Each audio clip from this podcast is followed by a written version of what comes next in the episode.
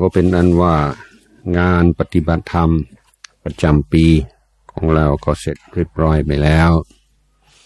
อาตมาก็ขออนุโมทนาทุกคนที่มีส่วนในการจัดงานนี้ แล้วก็ในทายนี้ก่อนที่จะแยกย้ายกันไปหลายคน ไม่นานก็คงเดินทางไปต่างประเทศ ก็จะขอสรุปธรรมะ หัวข้อธรรมะที่ได้บรรยายมาสองสามวันนี้บางข้อ เพื่อช่วยไม่ให้ลืม คนเรานี่ขี้ลืม เบื้องต้นเรื่องการปฏิบัติธรรมธรรมาปฏิบัติธรรมคืออะไรก็คือการปฏิบัติให้มีธรรมะในชีวิต มากขึ้นแล้วการอยู่ในในโลกนี้เราไม่มีใครมีสิทธิ์จะเลือกระหว่างปฏิบัติธรรม กับไม่ปฏิบัติธรรมหรือว่าที่จะเลื่อนการปฏิบัติธรรม เพราะชีวิตคือการปฏิบัติ การปฏิบัติก็คือการกระทำการกระทำโดยกายโดยวาจาโดยใจตั้งแต่ เช้าจนหลับตรงกลางคืนเนี่ย เราปฏิบัติอยู่ตลอดเวลา ทีนี้ทางเลือกของเราก็คือเราปฏิบัติธรรมหรือเราปฏิบัติอัตธรรมไอ้ทางสายกลางระหว่างธรรมกับอัตธรรมมันไม่มีนะไม่ใช่ว่าแบบแบบอยู่ไว้ก่อนนั้นจึงคอยปฏิบัติธรรม ถ้าตอนนี้เรายังไม่มีเวลาปฏิบัติธรรม แปลว่าถูกวันนี้เราปฏิบัติอัตธรรมมากกว่า มันไม่ใช่ว่าวิอยู่แบบกลางๆยังคอย หาโอกาสที่เหมาะสมในอนาคตวันใดวันหนึ่ง ทีนี้ในการเรื่องการปฏิบัติธรรม เราแยกออกเป็นสองประเภท ปฏิบัติธรรมในรูปแบบและปฏิบัติธรรมนอกรูปแบบ การปฏิบัติธรรมในรูปแบบมีการนั่งสมาธิเดินจงกรมเป็นหลักใหญ่ ที่เรียกว่าปฏิบัติในรูปแบบ เพราะว่าเราจัดสรรสิ่งแวดล้อมให้เอื้อที่สุดต่อการปฏิบัติ อย่างเช่นเราออกจากกรุงเทพออกจากที่วุ่นวายมาอยู่ในที่สงบสงัด อย่างที่นี่อยู่ท่ามกลางธรรมชาติ พยายามให้มีสิ่งรบกวนให้น้อยที่สุด ทุกคนก็ถือศีลอย่างเข้มงวดเพื่อเป็นเพื่อช่วยให้ลดปัญหาที่เกิดขึ้นจากความประมาทความระไม่ระมัดระวังในสิ่งที่ทำคำที่พูด เรานั่ง ในอิเรียบทพิเศษ นั่งขัดสมาธิหลับตาเดินก็เดินพิเศษไม่เหมือนเดินทั่วทั่วไปทีเดียวดังนั้นการปฏิบัติในรูปแบบคือการจัดสรรเหตุปัจจัยต่างๆ ให้เอื้อที่สุดต่อการภาวนาเพื่อเราจะได้หลักเพื่อจะได้ทำแบบเข้มข้นแต่ออกจากที่นั่งสมาธิเดินจงกรม เรายังจะต้องปฏิบัติ เพียงแต่ว่าเราจะอยู่ในสิ่งแวดล้อมที่ไม่เอื้อต่อการปฏิบัติมากเท่าอยู่ที่วัดโดยถูกอยู่ที่ศูนย์ปฏิบัติธรรมทำไมจะต้องมีการปฏิบัติตลอดเวลา ก็ยังด้วยเหตุผลอธิกล่าวเมื่อกี้นี้ว่า ถ้าไม่จิตใจไม่มุ่งที่บุญบาปมันก็จะเพิ่มขึ้นทุกวัน บาปกรรมที่เพิ่มขึ้นทุกวันนั้นก็คงนานๆจะเป็นเรื่องหยาบคายเรื่องเรื่องเสียหายหวังว่าจะไม่มีเสลย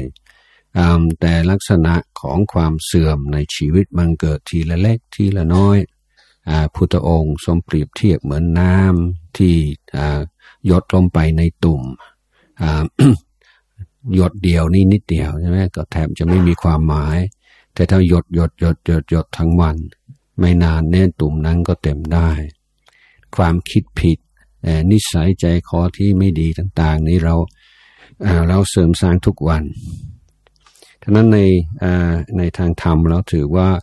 การปฏิบัติธรรมคือทำให้ชีวิตมีความหมาย มีเกณฑ์สารสาระมีมีอะไรที่มันน่าชื่นใจน่าภูมิใจชีวิตที่เป็นไปเพื่อความสุขและประโยชน์ตัวเอง เพื่อความสุขเพื่อประโยชน์ ของคนรอบข้างของชุมชนของสังคม เราจะต้องมีวิชาเพิ่มจากวิชาการที่เขาสอนในโรงเรียนทั่วไป วิชาสีวิชาเนี่ยคือวิชาหนึ่งป้องกัน ไม่ให้สิ่งเศร้าหมองต่างๆ ครอบงำจิตใจเราได้สองในเมื่อเราไม่สำเร็จในข้อหนึ่ง แล้วก็เกิดความโกรธ ความอิจฉาพยาบาท ความซึมเศร้า ความวิตกกังวล ความเครียดเป็นต้น เราต้องมีวิชาในการแก้ปัญหาตัวเองแก้ที่เหตุทุกวันนี้เรามีวิธีแก้ที่ปลายเหตุมากเลยใช่ไหมซึ่งเป็นลักษณะกลบเกลื่อนทับถมให้ลืมปัญหาใช้ยามั่ง ใช้ยาเสพติดมั่ง ใช้เหล้ามั่ง ใช้ การบันเทิงมั่งอะไรมั่ง ที่ใช้เพื่อแก้ปัญหาเฉพาะหน้า แต่ยิ่งคล่องในการแก้ปัญหาเฉพาะหน้าแบบง่ายๆเนี่ยยิ่งอ่อนแอในการแก้ปัญหาที่ต้นเหตุ แต่เราต้องให้ความสนใจในการรู้ปัญหาตัวเอง รู้ว่าปัญหามันเกิดด้วยเหตุปัจจัยอะไรตั้งอยู่ เพราะมีเหตุปัจจัยสนับสนุนอย่างไร แล้วจะลดน้อยลง หรือหายไปด้วยเหตุปัจจัยอย่างไร เราทึกเกือบทุกคนในเรื่องการการเรียนหนังสือหรือการประกอบอาชีพ ก็ใช้เหตุใช้ผลตลอดเวลา แต่ทำไมเราไม่ใช่เหตุใช่ผลนั้น สติปัญญานั้นมาเรียนรู้เรื่องตัวชีวิตในเรื่องความสุขความทุกข์ในชีวิต เรื่องความเจริญความเสื่อมของตัวชีวิต อันนี้มันเป็นงานที่ไม่มีใครทำให้เราได้แต่เป็นงานสำคัญ ข้อที่สามก็คือต้องมีวิชาในการทำคุณงามความดีต่างๆ ที่ยังไม่ค่อยมีในใจ ให้ปรากฏขึ้นในจิตใจเราได้ แล้วดูคุณงามความดีของพระผู้ปฏิบัติดีปฏิบัติชอบของผู้ที่เราเคารพนับถือเป็นพระอริยเจ้าทั้งหลาย ท่านไม่มีความดีแม้แต่ข้อเดียวที่พวกเราทำให้มีในจิตใจของเราไม่ได้ ท่านก็เป็นแค่ผัดชนะความดี ทำเป็นผู้แสดงให้เราเห็นว่าโอ้ความดีอย่างนี้ก็มีจริง แต่เราต้องพยายามทำให้มีขึ้นในจิตใจของเราด้วย ทีนี้เมื่อเราทำคุณงามความดีไปบ้างนะได้ยากแล้วก็เสื่อมง่ายมันเหมือนการเรียนภาษาต่างประเทศ ถ้าไปเรียนแล้วก็ไม่เคยไปที่ประเทศนั้น แล้วไม่มีความจำเป็นที่ต้องใช้ในชีวิตประจำวัน บางทีได้บ้างไม่นานก็ลืมไป อันนี้การเรียนการวิชาในการพัฒนาคุณงามความดีที่มีอยู่เป็นพื้นฐานมีเป็นพื้นฐานอยู่แล้ว ต้องทำอย่างสม่ำเสมอต่อเนื่อง และคงคุณงามความดีนั้นจะเป็นที่พึ่งทางจิตใจเราจริงๆนั้นเรื่องการการพัฒนาชีวิต ไม่ว่าเราอยู่ที่ไหนอย่างไร ก็พยายามให้เรียนวิชาสีวิชานี้บ้าง วิชาในการป้องกัน ไม่ให้สิ่งเศร้าหมองเกิดขึ้น ถ้ามองอย่างนี้เหตุผลของการรักษาศีลแต่ละข้อจะชัดขึ้นมากแล้วก็จะเห็นความสัมพันธ์ระหว่างศีลเลือกทุศีลและคุณภาพจิตคุณภาพชีวิตชัดชัดเลย เราเห็นเพราะเราดู ทุกวันนี้เราไม่ใช่ว่าเราไม่ฉลาดเลยไม่มี แต่ไม่สนใจดูถ้าดูเมื่อไหร่จะเห็น มันมันไม่มันไม่ได้ลึกซึ้งมาก แต่เราไม่ค่อยให้เวลากับตัวเอง เท่าที่ควร ที่จะเห็นกระบวนกระแสของชีวิตของเราที่เปลี่ยนแปลงปรุงแปรไปตามเหตุตามปัจจัยก็เลยให้วิชาในการ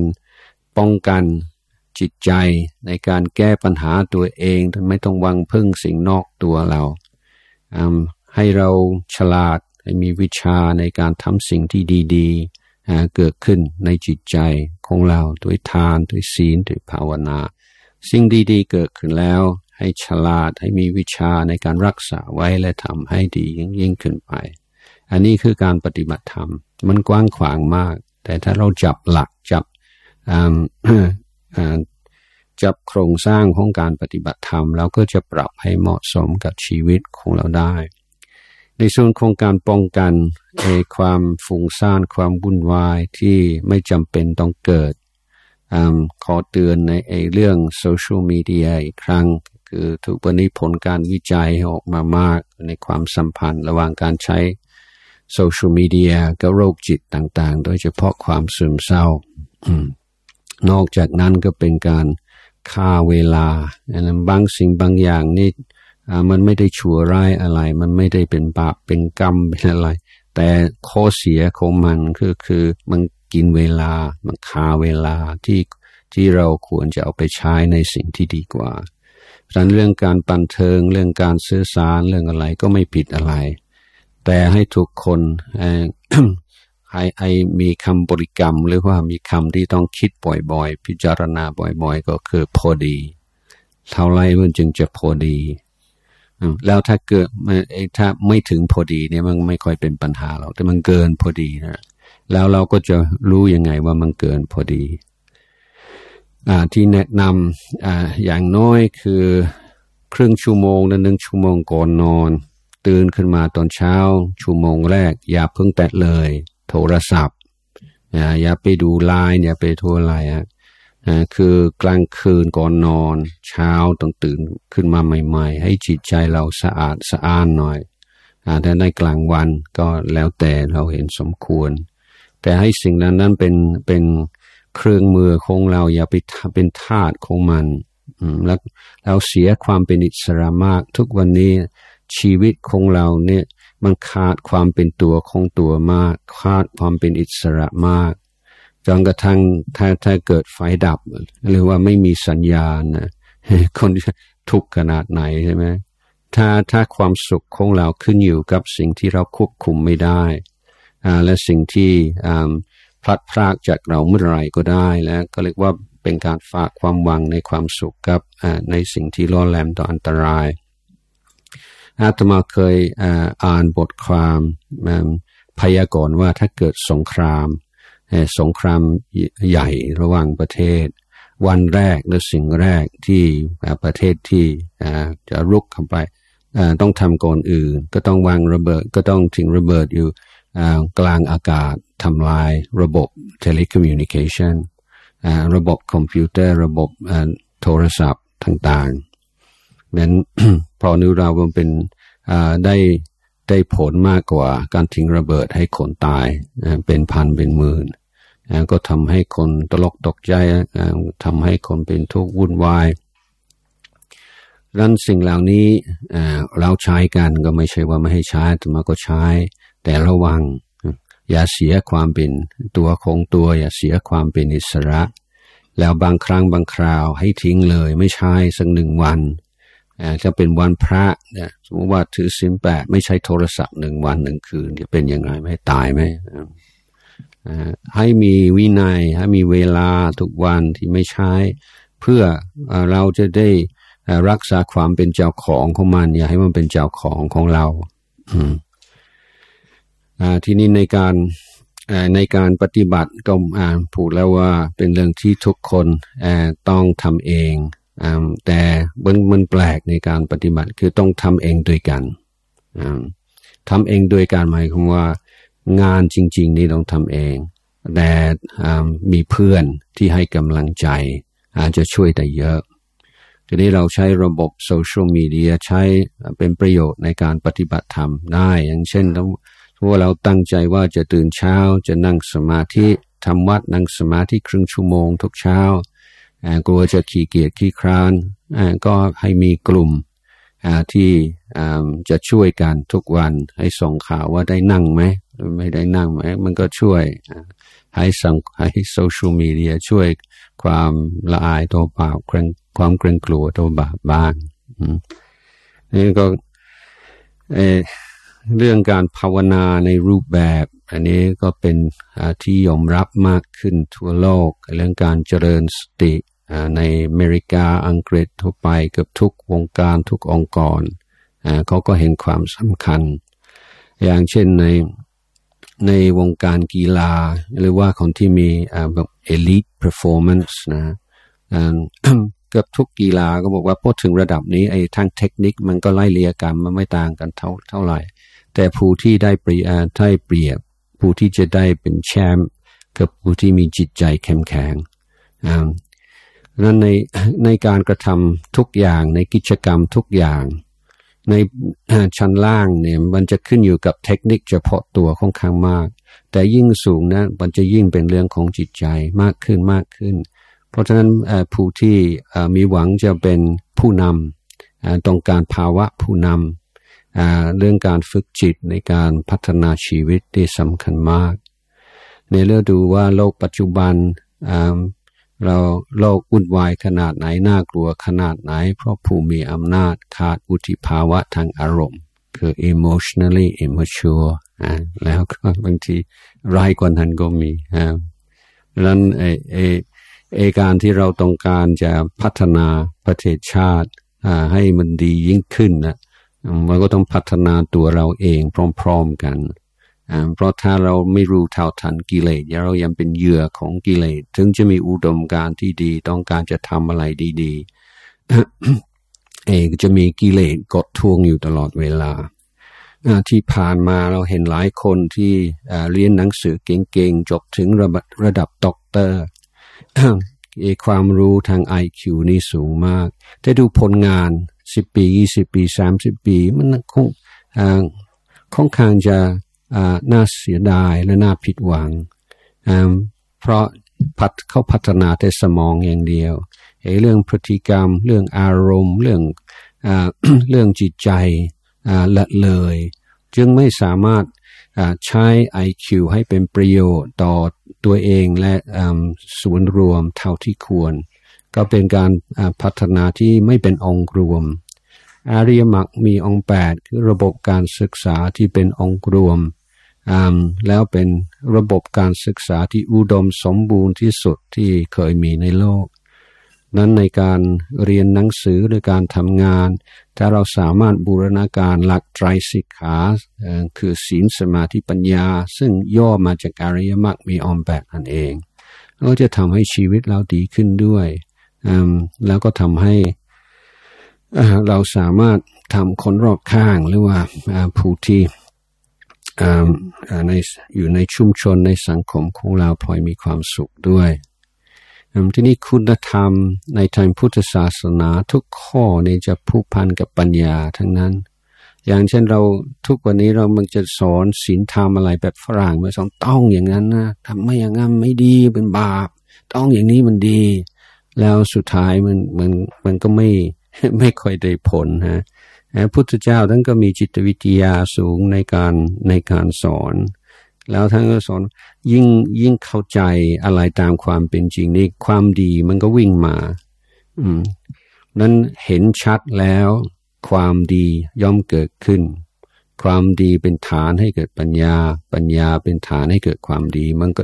พุทธองค์กันกันเปรียบเทียบเหมือนมือสองมือนี่ล้างมือมือซ้ายก็ล้างมือขวามือขวาก็ล้างมือซ้าย ศีลธรรมคุณงามความดีกับปัญญา จะเป็นอย่างนี้จะจะล้างซึ่งกันและกันชำระซึ่งกันและกันนั้นเมื่อคืนนี้ก็พูดถึงความกตัญญูกตเวที การ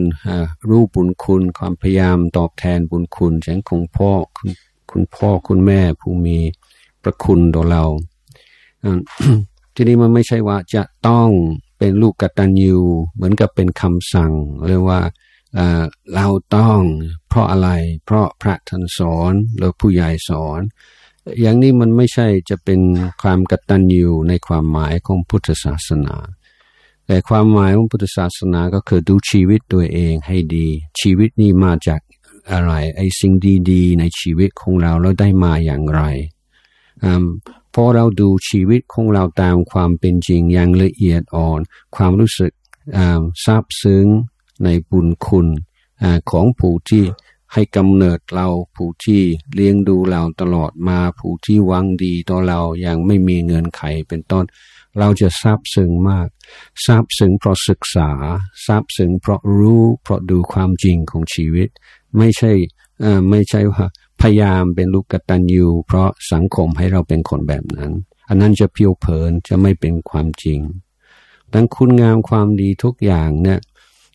บังเกิดจากปัญญา นั้นเอบางทีมีผู้ใหญ่มาบอกโอ้ท่านอาจารย์เป็นห่วง ลูกหลาน ทุกวันนี้เขาบอกว่าเขาไม่มีศาสนา อาตมาไม่ดีแล้วฮะอาตมาหลายปีก็ไม่มีศาสนาเหมือนกัน แต่อาตมาหันมาเป็นพุทธ เพราะสนใจชีวิต สนใจความจริงของชีวิตบาปุญคุณโทษมีจริงไหม โลกนี้มีทุกข์ทำไม โลกนี้จะดีขึ้นกว่านี้ได้ไหม เราจะช่วยโลกได้อย่างไร เพราะเกิดคำถามเกี่ยวกับชีวิตของจิตใจ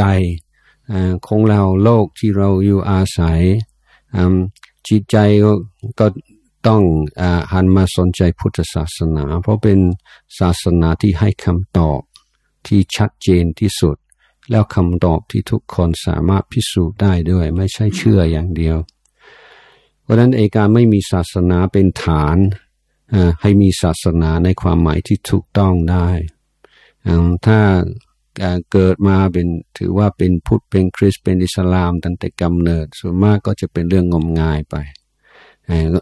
ก็ถือว่าเอาเราเป็นตั้งแต่กำเนิดเนี่ยตมาเคยเปรียบเทียบเหมือน ผู้ที่ไปสมัครที่โรงพยาบาล เช่นไปไปพูดกับผู้อำนวยการ บอกว่าผมอยากจะมาเป็นหมออยู่ที่นี่ ผู้อำนวยการถามว่าไอ้จบจากที่ไหนจบจากมหิดลจบจากศิริราชจบจากเมืองนอกไม่ไม่เคยจบนะอ๋อยังเป็นนักศึกษาแพทย์ ยังครับยังยังยังแต่ว่าผมมีเวลาเมื่อไหร่ผมผมตั้งใจผมจะศึกษา อ้าวแล้วคุณจะเป็นหมอที่นี่ได้ยังไงฮะเขาบอกว่าพ่อแม่ผมเป็นหมอ ปู่ย่าตายายเป็นหมอ ผมเป็นหมอตั้งแต่เกิด อืมเห็นไหมมันเป็นไปไม่ได้ใช่ไหมอันนี้มันไม่ต่างกับอะไรก็คนผมเป็นพุทธเอาเป็นพุทธยังไงมีการรักษาศีลมีการปฏิบัติก็ก็ยังยังยังไม่ค่อยมีเวลาครับเอาแล้วเป็นพุทธได้ยังไงพ่อแม่เป็นพุทธครับ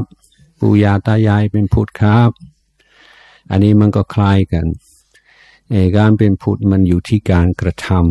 ำคนเราเราไม่มีพระผู้เป็นเจ้าสร้างโลกสร้างชีวิต เราเองเป็นผู้สร้างอยากอยากสร้างโลกที่ดี เราต้องรับผิดชอบอสร้างชีวิตที่ดี ต้องรับผิดชอบชีวิตของตัวเองไม่ต้องบังเพิงสิ่งนอกตัวเรา ซึ่งเราทุกคนทำได้ถือว่าเกิดเป็นมนุษย์มีศักยภาพสูง เพียงแต่ว่าเราต้องให้ให้ถึงศักยภาพนั้นให้ได้ เอาแล้ววันนี้จะมาจึงขออนุโมทนาให้ทุกคนได้เสียสละเวลาได้มามาปฏิบัติธรรมกันสองสามวันหลายคนเจอปีละครั้งก็ก็อย่างดีฮะก็ชื่นใจ ขออนุโมทนาทุกคน